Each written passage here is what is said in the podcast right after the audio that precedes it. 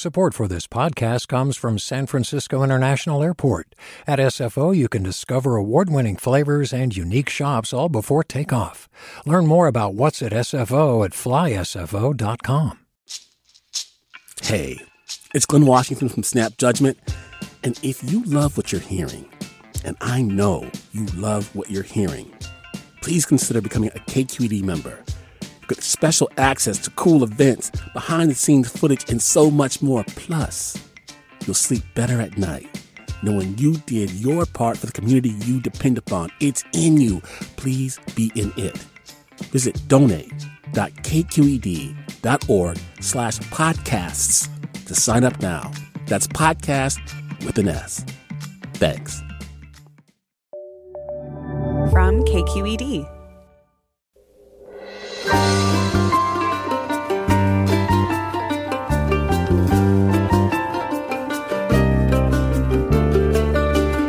From KQED in San Francisco, I'm Mina Kim. Today, we listen back to Forum's live streamed event from KQED's new headquarters on October 8th. It featured Joanna Ho, author of Eyes That Kiss in the Corners, about a child's love of her Asian eyes, and YA novelist Lisa Moore Ramée, whose book Something to Say centers a black girl finding her voice. We talked about the importance of young readers seeing themselves in stories, and listeners shared what books made them feel seen. Forum is next after this news.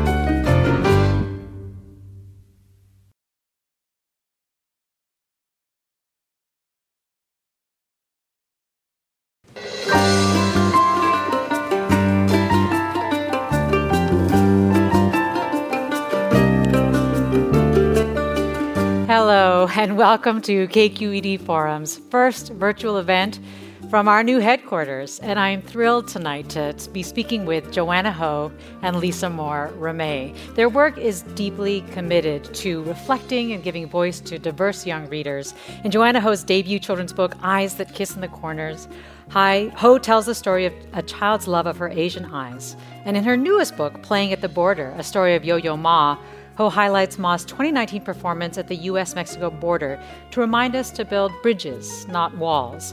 Lisa Moore Ramée's young adult novels, A Good Kind of Trouble and Something to Say, both center young black girls who embark on journeys to find their voices, each in their own ways, and stand up for their lives and their communities. And it is now my pleasure to welcome Lisa Moore Ramée. Welcome to Forum Live. Oh, thank you so much for having me. I'm thrilled to be here. It's wonderful to have you here. And also welcome Joanna Ho. Oh, thanks. I'm so thrilled to be here too. well, we're thrilled to have you as well. And let me start with you, Joanna. I remember reading the title of your book before seeing the cover, or knowing who wrote it, and immediately having this glow of recognition that I knew exactly what you were talking about mm. with eyes that kiss in the corners. But I'd never heard it described that way. How did you come up with eyes that kiss in the corners? Yeah, I um, I get that question a lot, and I think for me, I was trying to think of a way to describe the shape of an Asian eye without using any terminology that would even hint at any of the derogatory ways that have historically been used to describe our eyes. So I wrestled a lot about that in my mind. And actually, the, the phrase came to me one night. My son, my first child. He was probably two at the time, and I was sort of snuggling him to sleep. And I was just laying in bed thinking about how I could describe this shape. And um, it just seemed like they kiss. And I was like, oh, they kiss in the corners. And I like sat up in my bed and I typed it in my phone really fast so I wouldn't forget. Um, but that's really, you know, it was a few weeks of really wrestling with words and language, and it came together sort of in that moment at night with my son. And you knew immediately that yeah, you had something. You were onto something yeah. there when you grabbed your phone and put it in right. put it in your notes. The book is often described as a book about a young Taiwanese girl learning to love her eyes. Mm. But I was struck by how immediately it felt like the book goes right into her loving her eyes, mm. even though she seems to notice the differences of her eyes from her peers. Mm-hmm. She it doesn't seem to phase her. She seems to immediately be saying, Yes, their eyes are different, yeah. but my eyes are like this. Right. Or, and my eyes mm-hmm. are like this. Mm-hmm. Was that deliberate? Yeah, it was. You know, in original in earlier forms of the book, I think there were a much there was a much more pronounced um, sense of like I wish my eyes were like this because that's so much how I felt as a child, wishing my eyes looked different, feeling like I couldn't be beautiful unless I had really big eyes and long lashes, and um, you know that's why we have great editors. but I think that I, I really appreciate and love that it's much more nuanced, um, and that was a push from her in saying, you know, we, we don't want to really compare and make and feel negative about it, but um, notice that there's a difference. But I'm recognizing, and I already know like the beauty. And I think for me, I really appreciate that you brought that up because I think this book is much more less about like I learned to love my eyes yes. and more about um, I learned to recognize my own power and that I recognize that power comes from my family and from my history and my heritage. Yes. And all of that comes together in who I am it almost changes who or what story it centers if the child is having a negative yes exactly her eyes at the beginning yeah exactly do you mind reading the first sure, few pages of eyes that kiss in the corners yeah of course so we have eyes that kiss in the corners and i have to say it's um, i wrote it and the illustrations are by Dung Ho and they're so beautiful some people have eyes like sapphire lagoons with lashes like lace trim on ball gowns, sweeping their cheeks as they twirl. Big eyes, long lashes. Not me. I have eyes that kiss in the corners and glow like warm tea. My eyes are just like Mama's. Mama's eyes that kiss in the corners and glow like warm tea crinkle into crescent moons when she comes home from work. She scoops me in her arms, eyes sparkling like starlight, and tickles me until we laugh ourselves onto the floor. When Mama tucks me in at night, her eyes tell me I'm a miracle. In those moments when she's all mine, flecks of dancing gold tell me I'm hers too.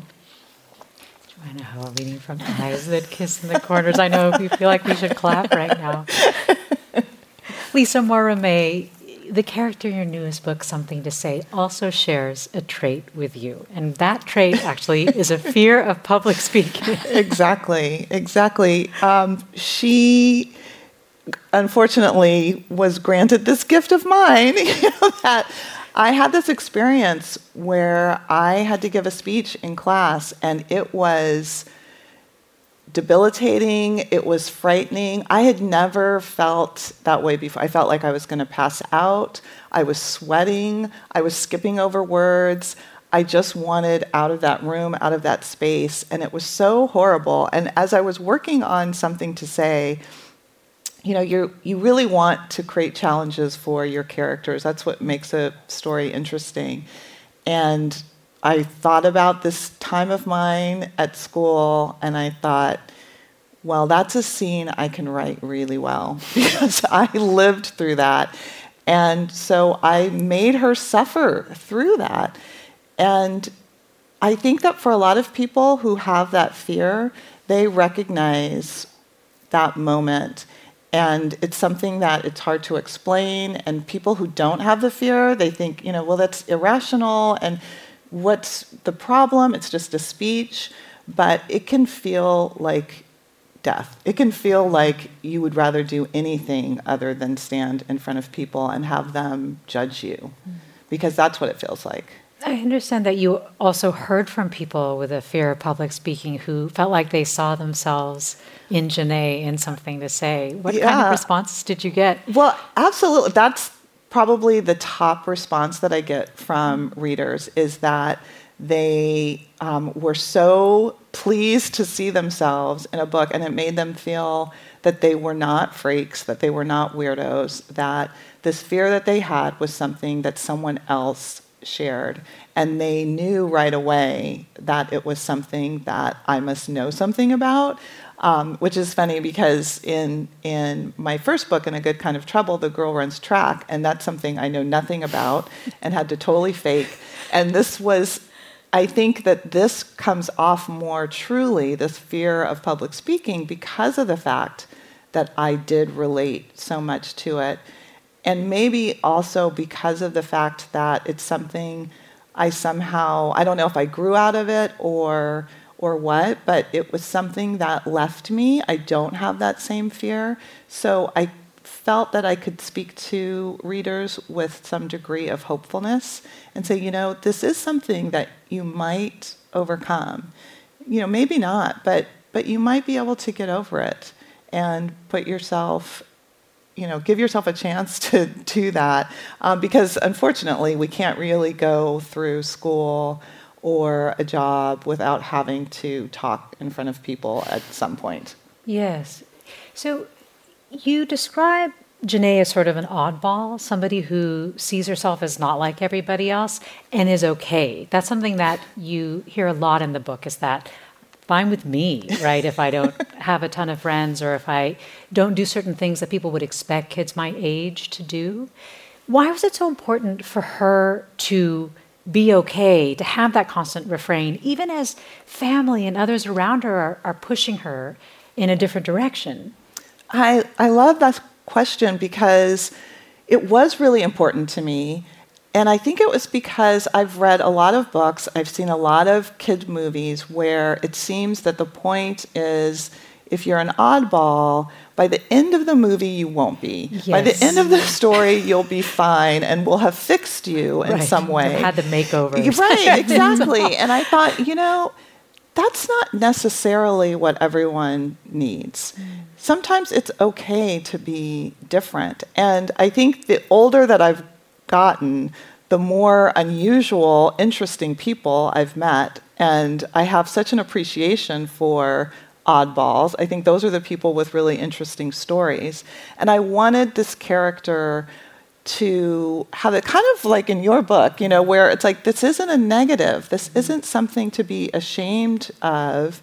Yes, your mother might think it's strange and may want you to fit in because that's what mothers do often, but you can be fine just the way you are. And I wanted any kid that read the book to walk away thinking, oh, okay, I, I can be unusual and okay those things are not mutually exclusive.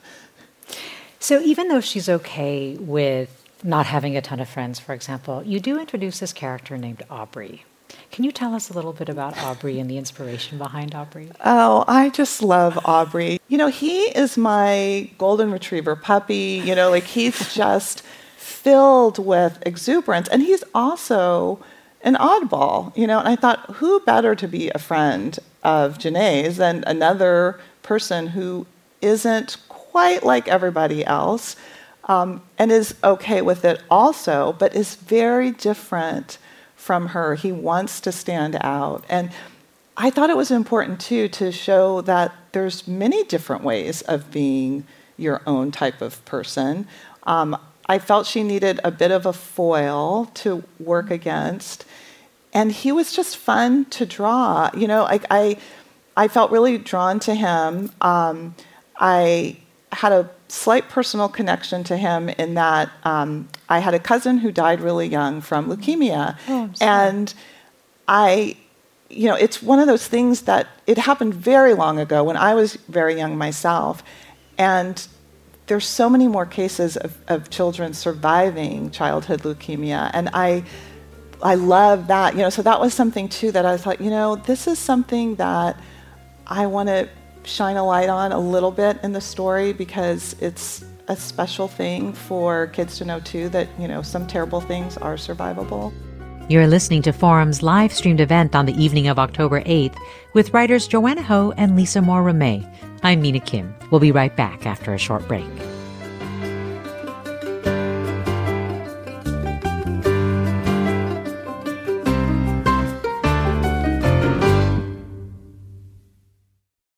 Support for Forum comes from San Francisco Opera. Set 10 years after a school shooting, the critically acclaimed opera Innocence takes us into a complex emotional journey where our understanding of innocence and guilt is constantly upended.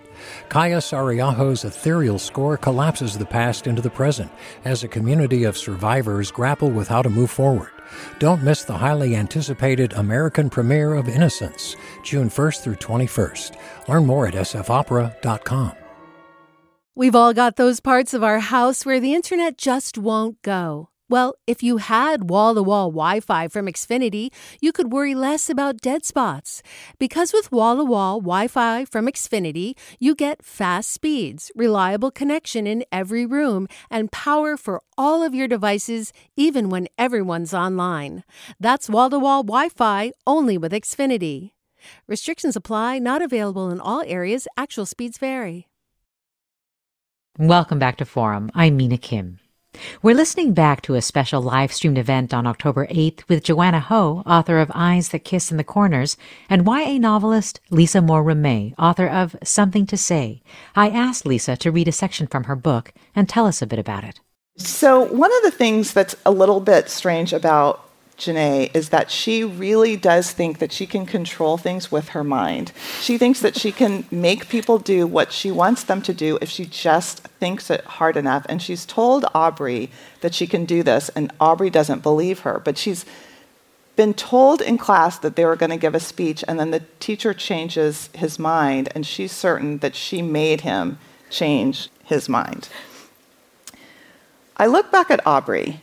Now he knows that's what I can do. For the rest of the period, I watch my hand write line after line of thoughts about a girl whose mother has button eyes, a girl who is sometimes a little invisible. I think about mice and spiders and Malcolm and G and my dad and wanting something too much. When the bell rings, it makes me jump. I quickly gather my things together so I can get to my last period, but when I get out into the hallway, Aubrey grabs my arm. You did not make Mr. Humphreys not assign a speech, he whispers. Well, tries to whisper, but he's so aggravated, his voice is husky but loud, and a few people glance over at us. I guess this is what being friends with someone means them knowing what you're thinking before you've said a word. How do you know? I ask. Janae, I have to get to class, I say as I pull away. I've done awful things with my mind, and being sorry doesn't cut it but making Mr. Humphreys change his mind about us giving speeches today, I'm not sorry about that at all. Lisa Moore Ramée reading from Something to Say, and I should remind listeners and viewers that we are talking about the importance of representation in children's books, young adult novels with Lisa Moore Ramée and Joanna Ho. And we invited our audience members to share their reflections on books or novels where they felt seen. So some audience members, uh, some listeners did in fact share reflections ahead of tonight's program, and I'd love to play a couple for you now. I'm Anne. I was a voracious reader growing up. I finished probably three or four books a week, every week from the time I was in fourth grade until I graduated from high school. But I never really saw myself fully reflected in any of the of the kids and young young adult books that I read. I uh, grew up in a small rural town in western Michigan. Uh, it was a town of 4,000, and my family of five comprised a full third of the total non-white population in the town.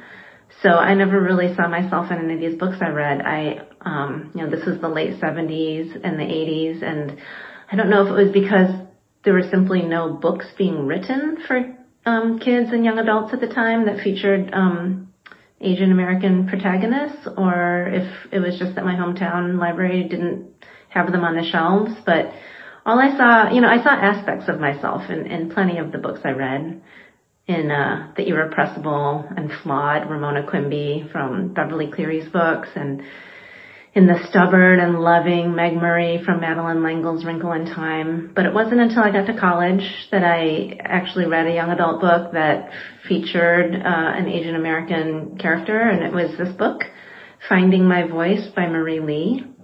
It reflected my experience growing up in a small town, often being, you know, the only Asian person in my class. You know, even the smallest things like um, not knowing how to put on eyeshadow because I lacked that fold that tells you when to stop um, that all the other girls had. Um, but mostly it was, you know, the idea, the sensation of, of wearing all your differences on the outside instead of having them tucked away on the inside like everybody else had. I think it's really important for kids to see themselves reflected in the world around them, whether it's walking down the street or um, on the pages of the books they read.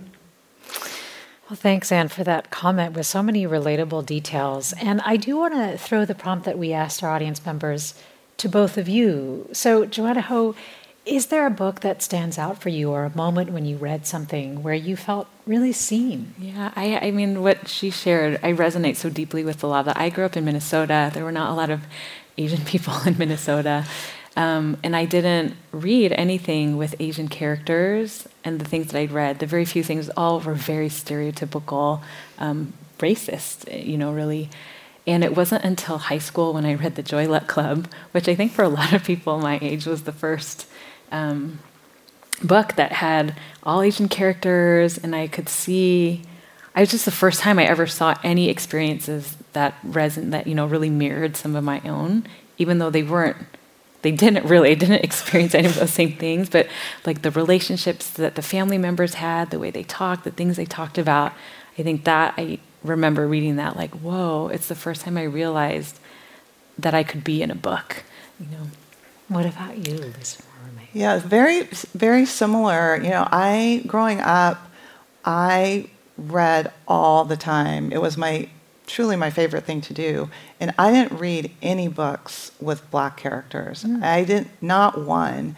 The first book that I saw a black girl on the cover was The Skin I'm In by Sharon Flake, and um, which I just devoured. And I, I think I might have been in college, but at least in high school. And you think about that, how sad that is. And it's really telling that when I first started writing, my characters were all white because those were the books that I had read. All the books that I'd read about young middle school kids were all white kids. And so that's where my brain went right away. Um, so thank you, Sharon, wherever you are, for writing the skin I'm in. Well, let's hear a couple more reflections that we got from listeners. Hi, my name is Inar Shafiq. I'm 13 years old, and one book I can relate to is Karma Khullar's Mustache. It's about um, an Indian girl who lives in America. Her mom is white and her dad is Indian, and she starts to notice that she has a little mustache, and it's about her struggles with that. Thank you. I'm Jasper Weibel, and this is Ana on the Edge by AJ Sass and I relate to the main character and the second main character, Ana and Hayden, because they're still figuring out their gender and aren't really sure, like me. I'm like non-binary, so I relate to both of them. My name is Lincoln Chase, and the book that I related to was Spiderwick because he also has temper problems and it makes me feel like I'm not the only one with temper problems. Well, Lincoln, you are definitely not the only one with temper problems. So, I want to talk now about your newest book, um, Playing at the Border. Could you talk a little bit about the project and event that inspired sure. this book, Joanna Ho? Yeah. Um, Yo Yo Ma, the round cellist, he embarked on a, what he calls the Bach Project, where he's playing the Bach cello suites in 36 countries around the world. And one of the places that he um, chose to play was at the border in Laredo, Texas, so right on the Rio Grande um, between Mexico and Texas. And he did this in 2019, really right at the, I wouldn't say the height, but right in the midst of a family separation, of a lot of talk about building a border wall, of turning away people from borders, and in general, a lot of anti refugee, anti um, asylum seeker rhetoric. And he was very clear in his statement when he was performing that music, that culture builds bridges and not walls. And when I saw an, an article about this, this event, I knew that I had to write this story for one, because my um, my mom, my parents are and you know are all immigrants, and so I felt something very deeply about what he was saying. Um, but also because my mom used to play Yo-Yo Ma, playing the Bach cello suites when I was growing up, really loud on the weekends. and so when I hear that music, it reminds me of her. And um, and so it just felt like this really came. This story spoke to me not only in what he was saying, but you know what he was playing and who he is and what he represents. Would you like to read oh, I'd a little to. bit of Playing at the Border, a story of Yo-Yo Ma? Yep, it's Playing at the Border, story of Yo-Yo Ma, um, also illustrated by Teresa Martinez. On the banks of the Rio Grande, feet planted on the soil of one nation, eyes gazing at the shores of another, Yo-Yo Ma played a solo accompanied by an orchestra of wind and water. Fed by the snow-capped mountains of Colorado and flowing into the Gulf of Mexico, the Rio Grande became a boundary dividing two countries that used to be one. Yo-Yo Ma made music on riverbanks that separated people into Mexican, American, citizen, immigrant, though they, we, were, are one. Feet planted on the soil of one nation, facing the shores of another, Yo Yo Ma closed his eyes as music poured from his heart through his hands. So, my oldest read that book and wanted me to ask you a question about the page where you read, though we were, are. One. One. And it flows, and we can show our audience, it flows in a vertical line back and forth. Yeah. Though they, we, were, are one. And I was wondering what that sentence meant, why it was written that way, yeah. and whether you had wanted it to be written in that mm-hmm. sort of vertical, lyrical way. Yeah, I did. I think that um, I was really intentional in terms of where we wanted to say, uh, or how I wanted the words placed. And every time I read it, I read it in a different order. So sometimes I read they were one, they were we are one, and sometimes I read they we were are one. Yes. um, and and the reason I did it that way is because you know if we really think about the history of the border between Mexico and the United States. Um, you know, it didn't always used to exist there. Mexico, you know, the Mexican American border used to encompass like almost half the western part of the United States and we when you really want to think about who was illegal first, like it was unite, you know, people. Well, first it was all indigenous land, and then um, but we're really talking about Mexico and the U.S. People from the U.S. were sort of hopping over the border into what is now Texas and into what is now you know California, and so when I talk about the border, you know, I really want it to be clear that we're we're keeping people out of our borders, and Yo-Yo Ma's playing across these borders because they're very arbitrary. Like who's Mexican, who's American, who's a citizen, who's an immigrant. Like we really are all one people. Historically, they were all in the same country, and now we've divided the countries and say that we're different people, but really um, we're one. And so we were in the past, and we really are now. We're all humans. And I think that's what I was trying to say is like blurring the lines of these borders. We're talking with Joanna Ho and Lisa Moore Ramée about their work, which centers and encourages self love, the experiences of children of color. It celebrates multiculturalism and immigration as well. And really we're talking about the importance of young readers of all backgrounds seeing themselves. And if you've read a book by Joanna Ho or Lisa Moore Ramée, what are your questions for them? Or if you have a memory of a time that you saw yourself or felt represented in a book, whether as a child or an adult, you can tell us. And we heard uh, from Freddie, I believe. Hi, I'm Freddie, and I'm seven years old.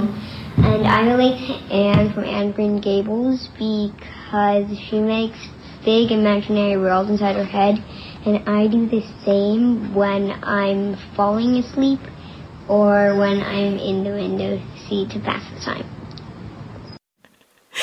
Thanks, Freddie. And Sarah asks, why did you both choose to write for children instead of adults? Lisa Moore well, you know, when I first thought I would try to write a book. Um, I did try to write for adults. I was a big Stephen King fan, and I thought, well, let's try my hand at that. And it wasn't as satisfying as I thought it would be. Um, I have children. They are big readers like I am, and I wanted to challenge myself to see if I could write something that they would enjoy.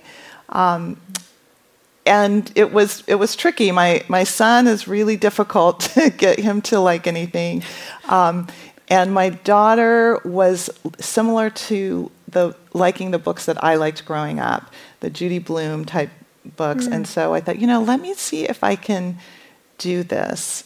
Um, I think that I thought stupidly that it might be easier to write for young people. Um, that is not true at all. I found out really quickly that that wasn't true. But I did fall in love with, with the genre. I, I love writing for kids. It just it makes me happy. I like meeting those readers too. So um, I think that's just the, the sweet spot for me. And those are the voices now that I hear in my head when I sit down to tell a story. Oh. What about you? I'm laughing because when I first started writing picture books, I also thought, you know, sometimes you read and you're like, ah, anyone could do that, and then you're like, oh, just kidding. It's actually really hard. um, I I love writing for kids um, and teenagers. I work with teenagers. I am the vice principal at a high school in the Bay Area, and so I've just always been, you know, I was that kid who was like four and five and ten, and my goal was to like become a babysitter so I could babysit other people's kids. Um, I just love kids. I think that they, kids to teenagers, really, the way they see the world is so smart. They see everything and they know everything and they're so critical, but they're also so hopeful. And so I feel like when we write for kids, we're writing to change the world because you ha- you can have an impact and they can take that and they have the power to go forth and and you know use the perspective and the imagination that they have to do something really different. And so I feel like it's, there's so much possibility in yes. writing for children. I also love that um, we get illustrations because I think that that adds so many layers to the stories we're trying to tell. Yes, and I, I know that you don't get to choose the illustrator no. of your books, which is kind of incredible when you think about the interplay of yeah. the illustrations and the story with a picture book. But I was struck by how both they're different illustrators mm-hmm. for your two books, mm-hmm. Eyes That Kiss in the Corners and Playing at the Border, but they o- both end with an image of butterflies. Mm. And I was curious if you had suggested that or if you have a relationship with butterflies in some way that they wanted to integrate. Yeah. But did you notice that similarity? I did notice that. And I was like, oh, butterflies again. Not in a bad way. Like, but I was like, oh, okay, this is a thing. but no, I love, um, to your point, of um, not being able to choose illustrator. Yes. I think there's a sense initially of being like, oh, I'm letting some, you know, this thing, my baby, go. But what I've really learned is that there's something really beautiful that happens when, you know, you hand over your words and someone takes them and makes them their own and adds all these layers to the story that you that, you know that I didn't even think of or to deepen it in some way yes where the words come alive and have even more meaning but I think perhaps the butterfly theme is because I tend to write books about change, about power, about creating change, or, um, you know, in, in Eyes That Kiss in the Corners, it talks about how her eyes are a revolution. Yes. And I feel like perhaps that's one reason the butterfly theme came through because, you know, you start a, as a caterpillar and all the same pieces are there in a caterpillar, like the DNA and the parts don't change but something changes and it becomes a butterfly. And so I think in some ways both books follows a theme like that. You're listening to my conversation from last week with writers Joanna Ho and Lisa Moore More after the break. I'm Mina Kim.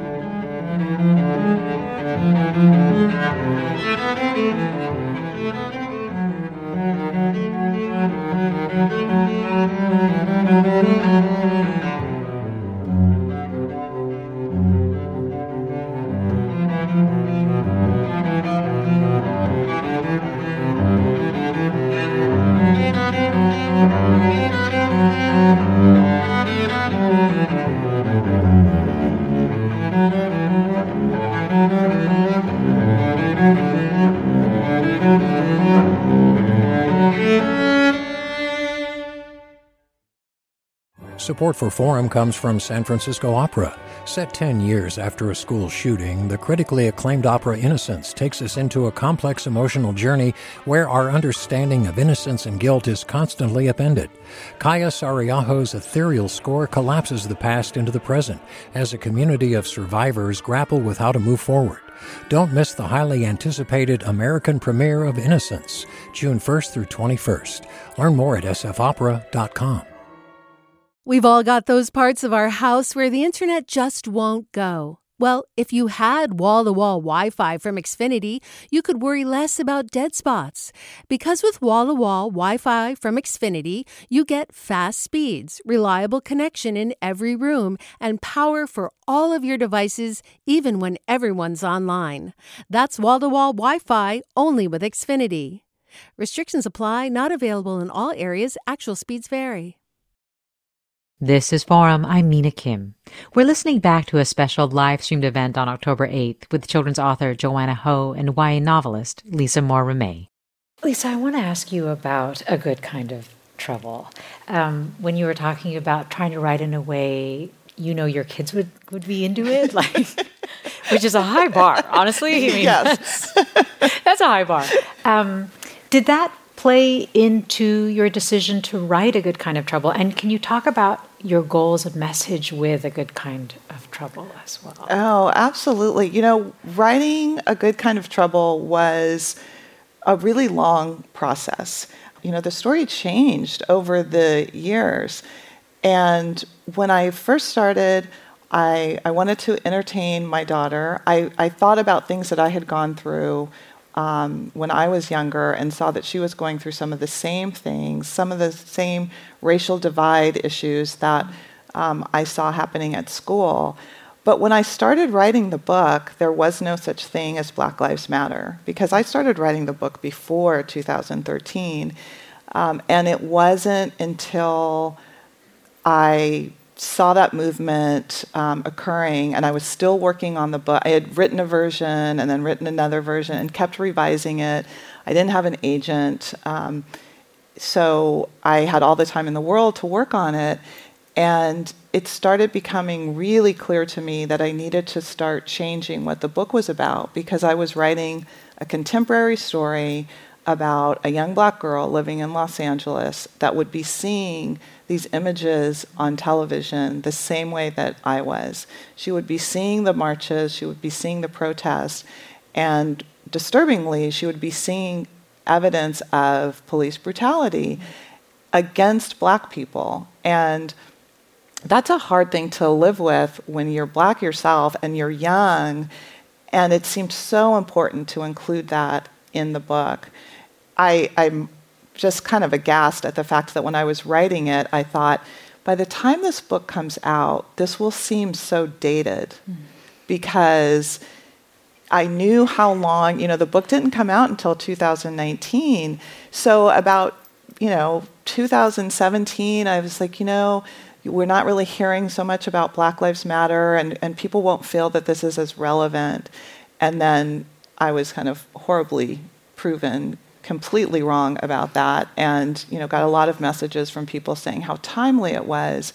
But when black lives matter first started i had a lot of non-black friends who were very confused about it and asked me questions about it and felt almost attacked by the movement. Um, and i tried to explain to them what it stood for and that it wasn't anti-white that it wasn't anti-anything.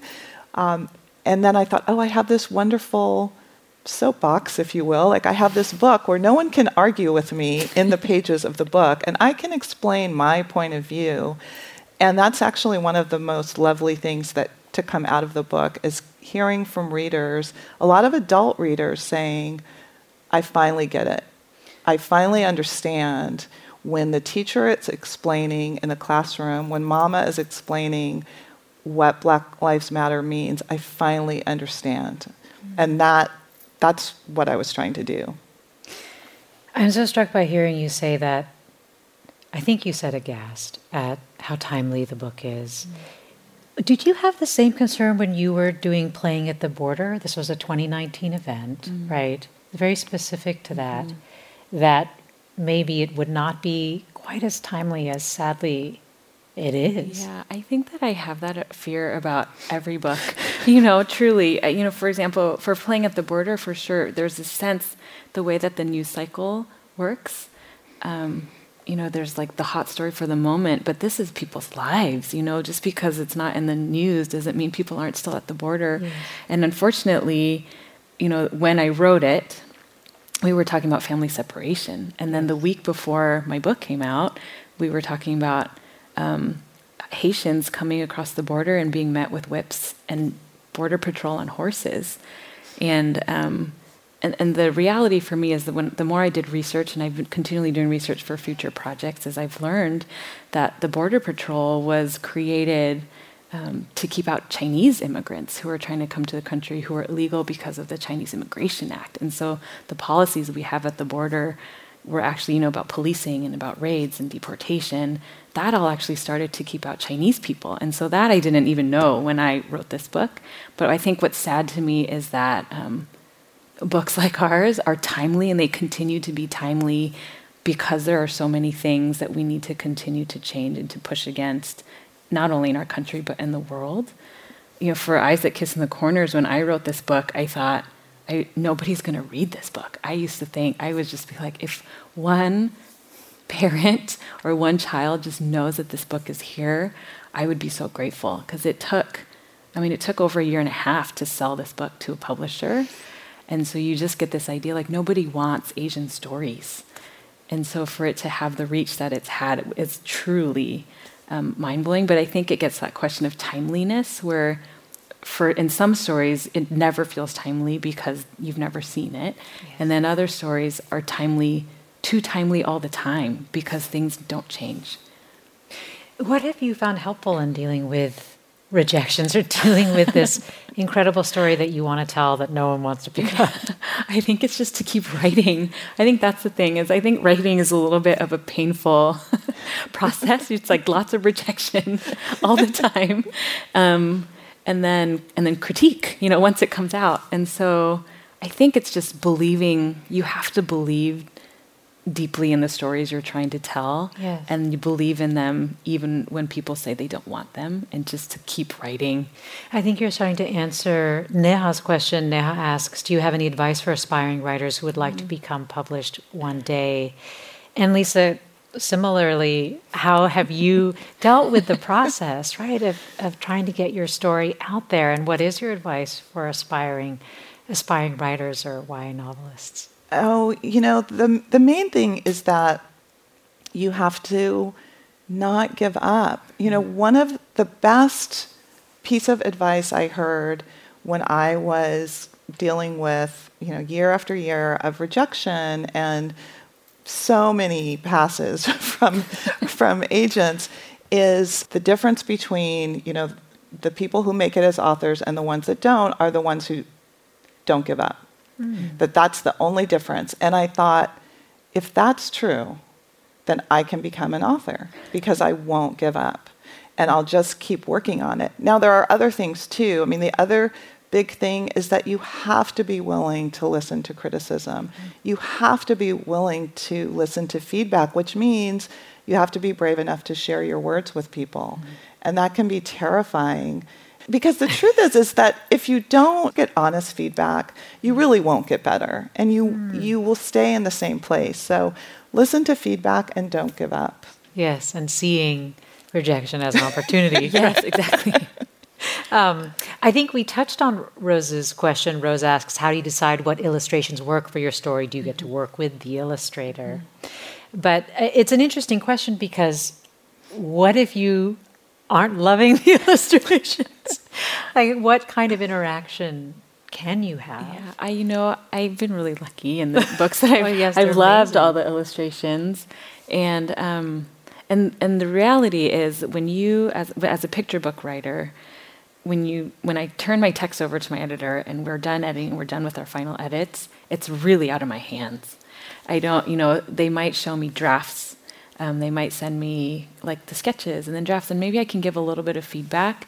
But I actually, you know, initially, it, like I think I was saying before, it's a little bit terrifying because what if, you know, that as a fear, what if I don't like the illustrations?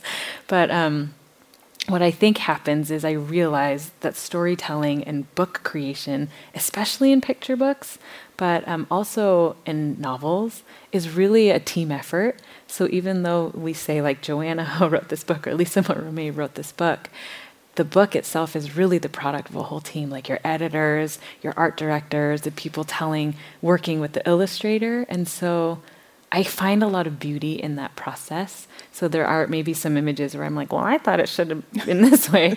but later on, I find out for, I'll give you an example. For example, um, in Eyes That Kiss in the Corners, these end pages, they're yellow and they're flowers, and in the beginning they're closed, and in the end they're open with butterfly, butterflies. right.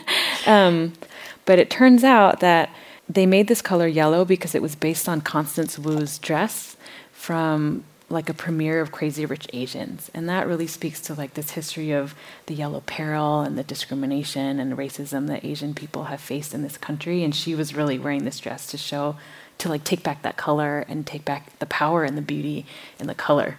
And I had no idea. Like if I if I was in charge of writing this, I never would have thought of that. So that kind of layer is what I mean by um, the team effort and the vision that it takes for everyone. So there's something that I actually really enjoy now about being like, here, take my book and do something really beautiful with it because I know that whatever you have in mind is going to expand the story even more. Lisa, you talked about how you did not see yourself in Judy Blume books, though it sounded like you were a voracious reader and you really enjoyed them.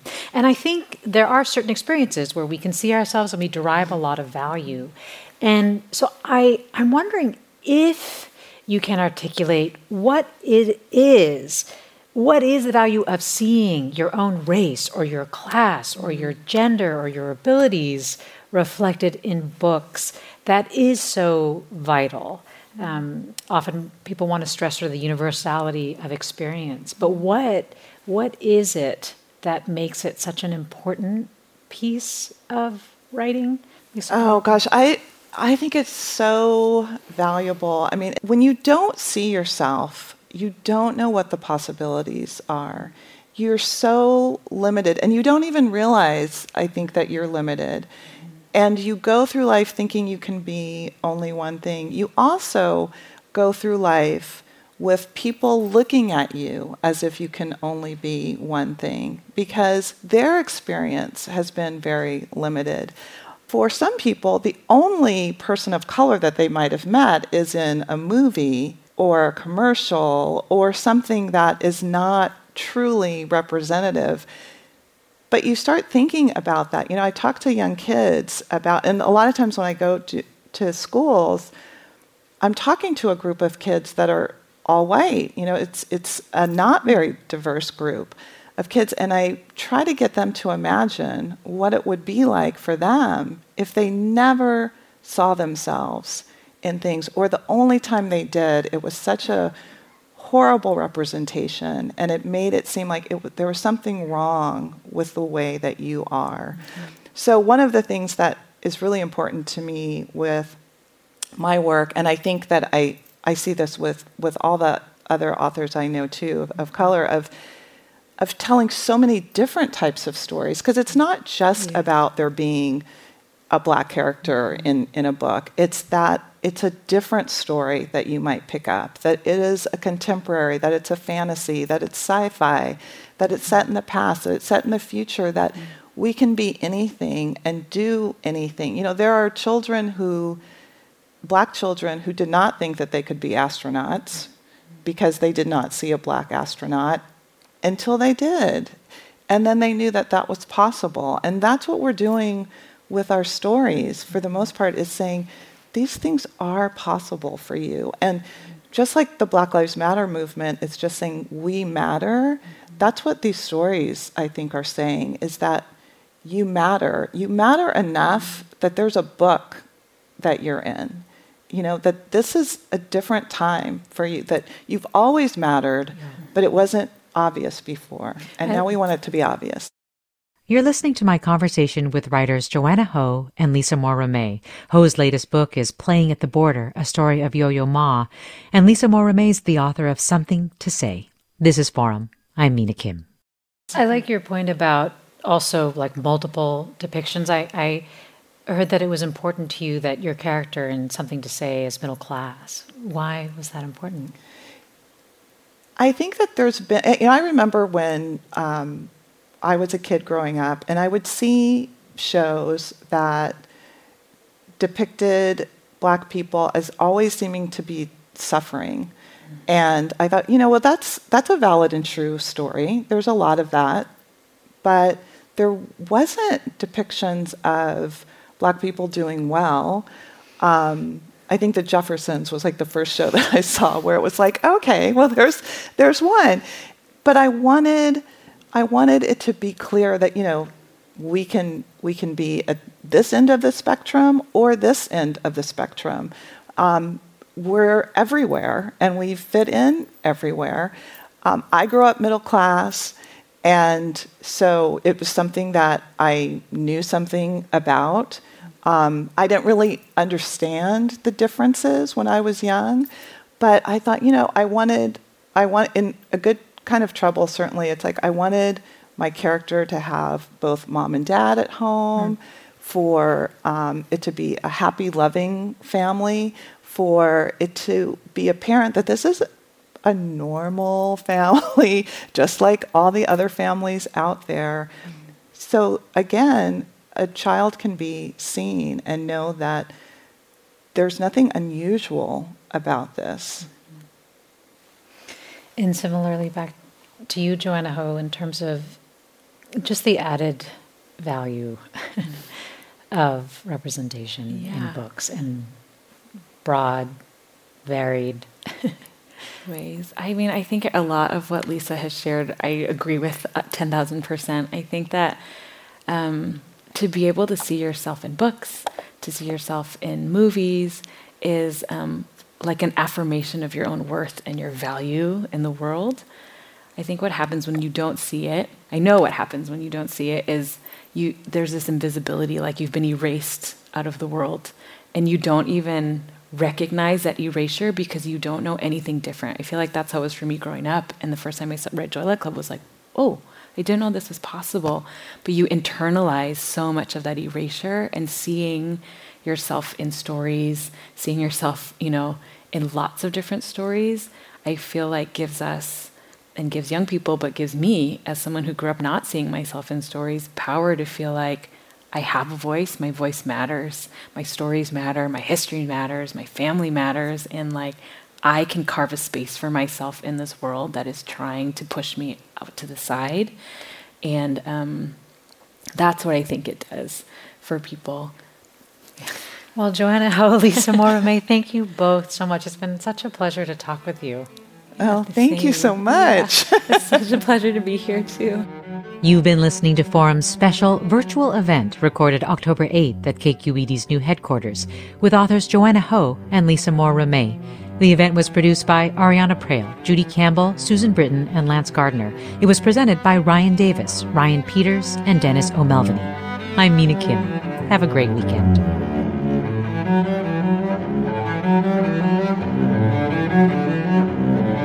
you.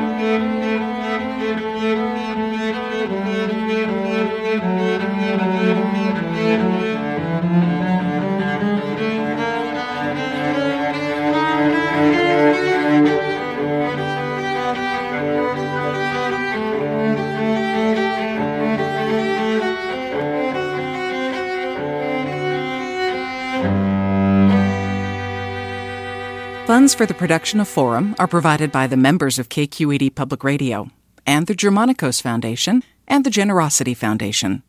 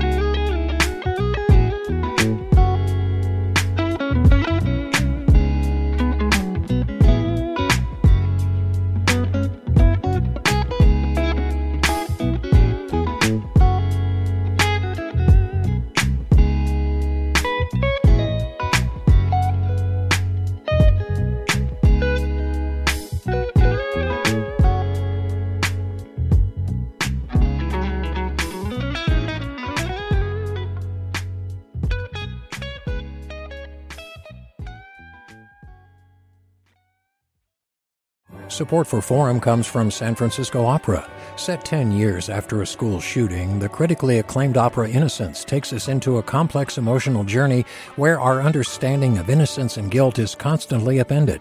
Kaija Saariaho's ethereal score collapses the past into the present as a community of survivors grapple with how to move forward. Don't miss the highly anticipated American premiere of Innocence, June 1st through 21st. Learn more at sfopera.com. We've all got those parts of our house where the internet just won't go. Well, if you had wall to wall Wi Fi from Xfinity, you could worry less about dead spots. Because with wall to wall Wi Fi from Xfinity, you get fast speeds, reliable connection in every room, and power for all of your devices, even when everyone's online. That's wall to wall Wi Fi only with Xfinity. Restrictions apply, not available in all areas, actual speeds vary all over the country. We need to improve reading in Wisconsin. Schools are changing the way they teach reading. I'm calling for a renewed focus on literacy. We have gotten this wrong in New York and all across the nation.